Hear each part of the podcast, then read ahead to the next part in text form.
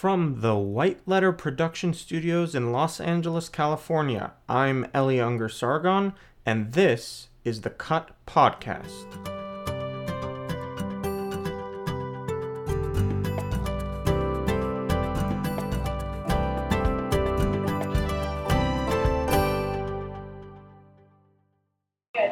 Uh, all right, well, I guess we'll get started. All right, check, check. Can you still can you still hear us, Ellie? I can hear you. Can you hear me? Yeah, yeah, we can hear you. All right. Well, anyway, thank you very much for the lovely film, Eli. Thank you all so much for coming out on a Friday night to see a film about circumcision. All right, now, uh, we'll uh, you can introduce yourself and ask your. We have a couple of questions. Uh, here we go with the first couple. Here we go. Hey, uh, can you hear me okay? Yeah, you can. Yeah. Yeah, okay, well, my name's Tim, and I just had a couple questions about your film. Uh, number one, is there any way to get any place uh, we could go to get uncut copies of the inter- interviews that were included in the film?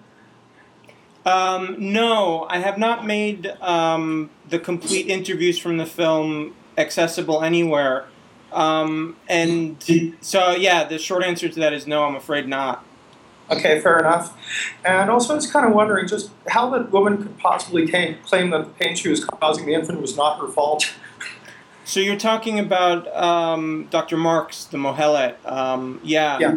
Um, you know, kind of she's a she's a really interesting character in the film, and I think um, one of the things that you see in the sort of in the actual circumcision scene toward the end of the film is you see her kind of being forced by the presence of the camera to um, verbalize like an internal dialogue that's going on in herself. Like I think for the first time in many many years, the presence of the camera forced her to actually, you know, sort of uh, consciously think about what she was doing. Um, and I, I think you know when we think about the the sorts of um, the psychological impact of circumcision, of course we talk about the impact, uh, psychological impact on the individual uh, and the person uh, that that uh, individual grows up to be. We talk about the impact uh, on the parents and uh, sort of on larger society. But one of the uh, groups of people that we often forget to talk about um, are the people who are doing it. Uh, and I think um, what you were seeing with Dr. Marks is a sort of unraveling of a defense mechanism that um, practitioners of circumcision uh, are forced to engage with. They're, they're forced to build this kind of defense mechanism around what they're doing. Uh, I know that Dr. Fleiss, uh, who's a, retired pediatric surgeon uh, in California, uh, said that he literally did not hear the babies crying after a certain point, and it took a, a, a sort of a realization, like an awakening, to get him to even literally be able to hear the crying anymore. So when you have those sorts of mechanisms in place, I think what you're seeing with Dr. Marks is the in that scene that the, the unraveling of that mechanism for the first time in a long time. So, how could they not hear the crying, like, given how loud it is? right no i mean that's it's such a dramatic thing to think about right like that you could be there it's this piercing shriek uh, and and we know actually from uh, acoustic analyses that it's a it has a unique acoustic signature. The cry of an infant uh, having their genitals cut has a unique acoustic signature. It's it's a really heart-wrenching cry. How is it possible that a person could literally not hear it? And and what i have to the only explanation i can offer you is when you are doing that to someone over and over and over to different people, um, your brain has to accommodate that. And I think it, it shuts off the parts of the brain that would normally hear. Yeah. All right. Thanks very much. Thanks for your question, Tim. Thank you very much. I have a question, uh, Eli. Uh, tell me about some of the stuff that didn't make it into the film. Was there any really good stuff that, that didn't get in? Um, you know, there's there's stuff. There is quite a bit of stuff that didn't get in. Um, I would say that the the most obvious thing that comes to my mind um, is the first diaper change. I got footage of the first diaper change after the the circumcision at the end of the film, and um, it was really um, quite gruesome.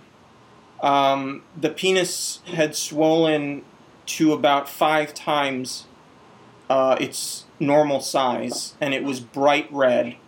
Um, and I remember Dr. Marks telling the parents not to expect it to look normal, you know, normal, for a number of years.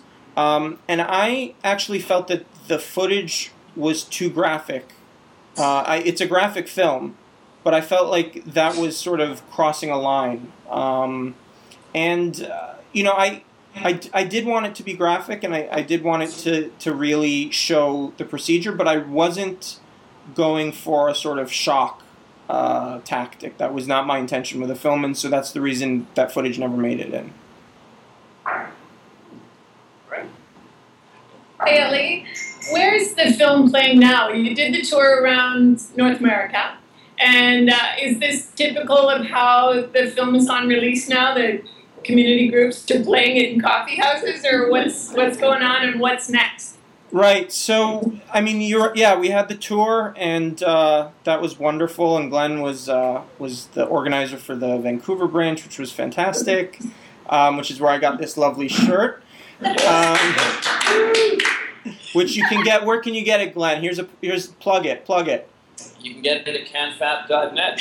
First Awareness Project. There you go. Um, you know, I hope that people will continue watching the film. Um, we've made it uh, available via video on demand. I know in Canada that's not possible right now to get it because uh, it's through Amazon, but we're working on video on demand for uh, international territories as well through another uh, provider. We have the DVD for sale on the website. Um, and, you know, for me, the next step in this project is actually um, not going to be in film. I'm thinking about writing a book. Um, and I, for me, um, the next step in, in my process for this project is really to write a book from a Jewish traditional perspective, uh, arguing from Jewish traditional sources about how to move beyond this. So um, I don't have much more to say about that right now, but I think that that's the next step for me. Bravo. Yeah. Now Kira. Hello. Hi, Ali. Hi, um, thank you so much for everything, all of your work with the film. Um, I just wondered if you could very quickly comment a little bit on the news piece from Germany. Sure. So it's it's it's a really interesting uh, summer, um, and it, it's it's really interesting that it followed almost exactly a year from the San Francisco ballot initiative, um, and I, I think um, first of all I, I want to restate for the record that I think that I can't think of a single reason uh, for circumcision to be legal anywhere. So that just let's just be absolutely clear about that. Um, in general, I'm in in principle, I'm in favor of uh, this being illegal because I think that um, we're talking about some of the most vulnerable people in society, infants, and I think they need to be protected. Um, male infants just as, as much as female infants. Having said that, um, I think the situation in Europe is different than it is in the United States uh, and in North America, but m- mostly different from the United States in the sense that um, the majority of circumcisions that occur in the United States uh, are done in a hospital setting. They're medical circumcisions.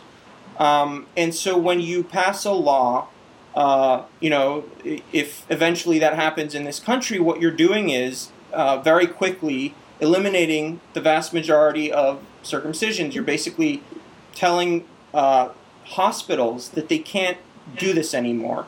Uh, and I believe that if a law like that were passed in the United States, it would have dramatic a dramatic impact um, where it's most needed in the United States, which is the majority of circumcisions, i.e., hospitals.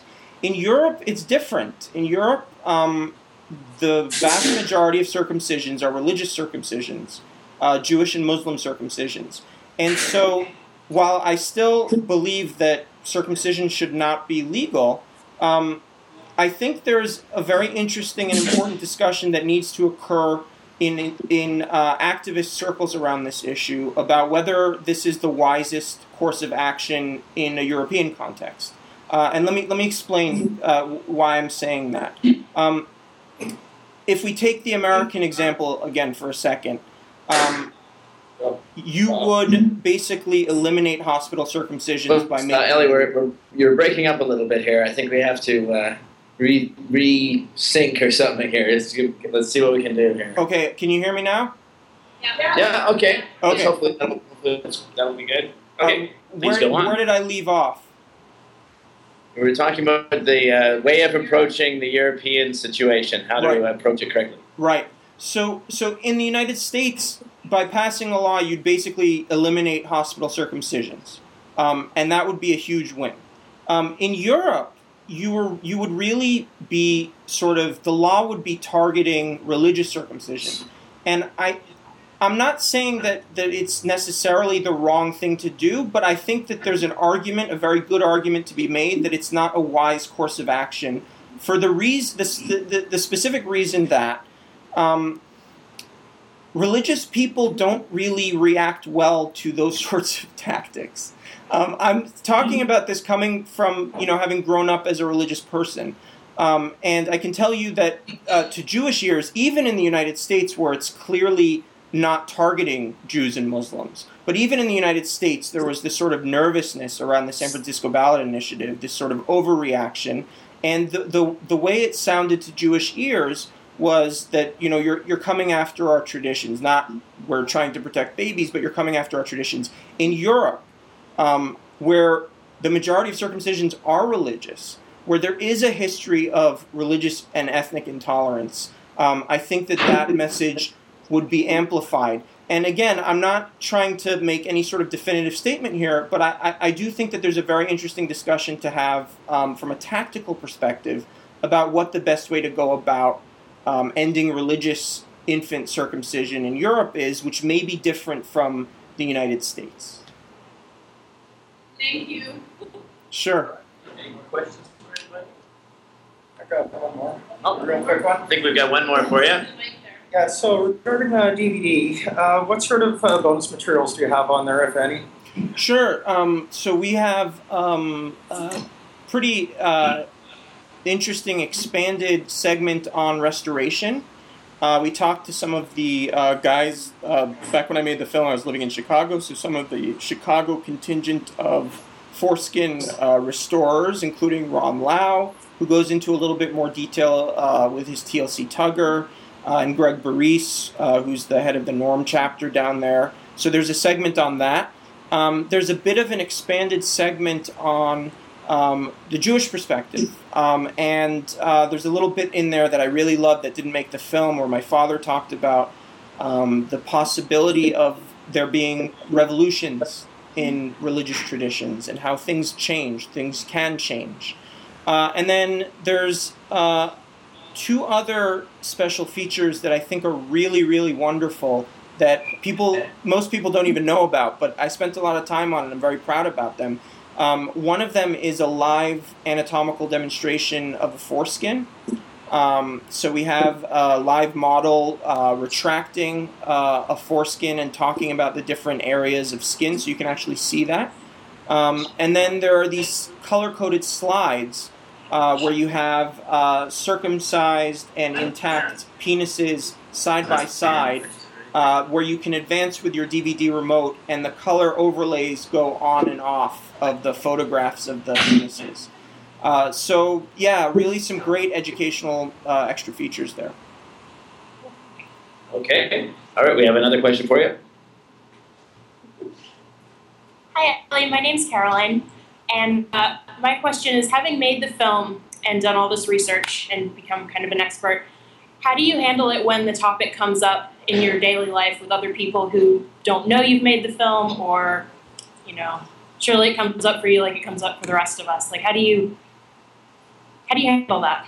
Yeah, it's a good question. Um, so, you know, first of all, I'm early on in my career. Cut was my first film, and I'm only coming to the end of the process of making my second feature length documentary now. So it comes up often, you know, uh, someone says, What do you do? And I say, I'm a documentary filmmaker. Oh, what have you made? Well, you know, I made this film Cut. And then, you know, so it, it does come up, uh, especially when I'm ne- meeting new people, you know, quite frequently. Um, I find that um, you got to play it by ear. You know, it's a person by person kind of a thing, and you just need to sort of be very aware uh, of like where the people you're talking to are coming from, and maybe even ask, you know, are you uh, ready to learn new information about this subject? Um, and if they say yes, then you can proceed. You know, sort of be very aware of who you're talking to. Um, and for me, it's yeah, it's really just a person by person kind of thing. Sometimes uh, I find myself not being able to hold back if I'm talking to an expectant parent and they're telling me about how they plan on circumcising their kid. Um, depending on the context, I will sometimes launch into a very passionate sort of diatribe. You know, hopefully with a little bit of humor mixed in there. Um, but you know, sometimes you, you feel the a moral responsibility really to to say something, and other times it's just really better to shut up. Um, like honestly, um, and and and don't feel bad about it. Like there are some situations where your uh, sharing this information will be counterproductive, and you just need to be aware of when those situations arise and just shut up. Thank you. Sure. Sure, I have another question for you. You, you we went on tour last year to like 30 different cities, and I want to ask, what are some of the the most amazing experience or mind blowing experiences that you had on that tour, or things that you didn't expect that came out of the woodwork, or whatever? Yeah, that's a it's a big question. It was uh, 60 days of my life. They were very intense days. Um, I think, you know, it's hard to put it to sum it up really, but um, you know, I'll start by saying that I went to parts of the country that I would never have otherwise gone to, um, like West Virginia, um, you know, the Deep South, um, and you know, to a certain extent, I'm like really a fish out of water there. Like, you know, I'm sort of Jewish and you know intellectual and northern and you know liberal and um, like things that you know, you, you feel I'm not I'm not saying that there aren't people who are like that down there, but they're not in the majority. Um, and so I was, you know, very much a fish out of water. Um, and what was incredible to me is that me, you know, Eli Ungar Sargon, you know, raised an Orthodox Jew, um, you know, with all of my liberal baggage and everything, I make a film and I go down uh, to the deep south, and people responded to it, and people connected with it. And you know, we might not have agreed on other things, but they were able to connect with, with me through the film, um, and that was that was kind of mind blowing. Um, there was another moment uh, in Chicago. Uh, my father came to one of the screenings, and someone in the audience asked, uh, you know, about the San Francisco Ballot Initiative, and um, I asked them if they wanted to hear what my father had to say, and they the, they said, "Oh, I know what your father would say about that." And my father said, uh, "No, you wouldn't. You, how? Why do you think you'd know what I'd say?" And then the person was, of course, taken aback. And my father proceeded to basically say, "You know, if more than a million uh, boys are being circumcised every year in the United States, maybe San Francisco taking the lead on this is not such a bad thing." Um, that kind of blew me away. Uh, my father was definitely not there when we fin- when I finished making the film, uh, and I think uh, you know he's gone through a process of understanding and enlightenment, um, and that's been like a remarkably healing thing for me also, and in, our relationship to sort of realize that you know you saw a little bit at, at, of it at the end of the film, but I mean it, it, it's really it's it's an amazing thing that we were able, despite the fact that you know he's such a committed, devoted religious Jew, he was able to see where I was coming from and it actually changed the way he thought about it. Okay, do, do we have any other questions? Uh, I think everybody is very happy at this point, Eli. Okay. Thank you very much. Thank everybody. Thank you, Eli. If you guys want to, for uh, making time for us tonight, it's my pleasure. Thank you guys so much. If you want to keep up with the film and everything that's going on, www.cutthefilm.com. Um, my latest project, the one that I'm, you know, in post production now, hopefully going to be finishing soon. It's called "A People Without a Land." It's a documentary about the Israeli-Palestinian conflict. To learn more about that, you can go to www.withoutaland.com. Um, so thank you so much for coming out, and thanks for the great conversation. Thanks for everything, guys. All right. Thanks, Eli. Thank you, Eli. Good night. All right. How do I shut this off? That's our show. If you have any questions, comments, or suggestions, please email them to us at cutdocumentary at gmail.com. And if you like what you've heard today, please support us by buying our film at www.cutthefilm.com.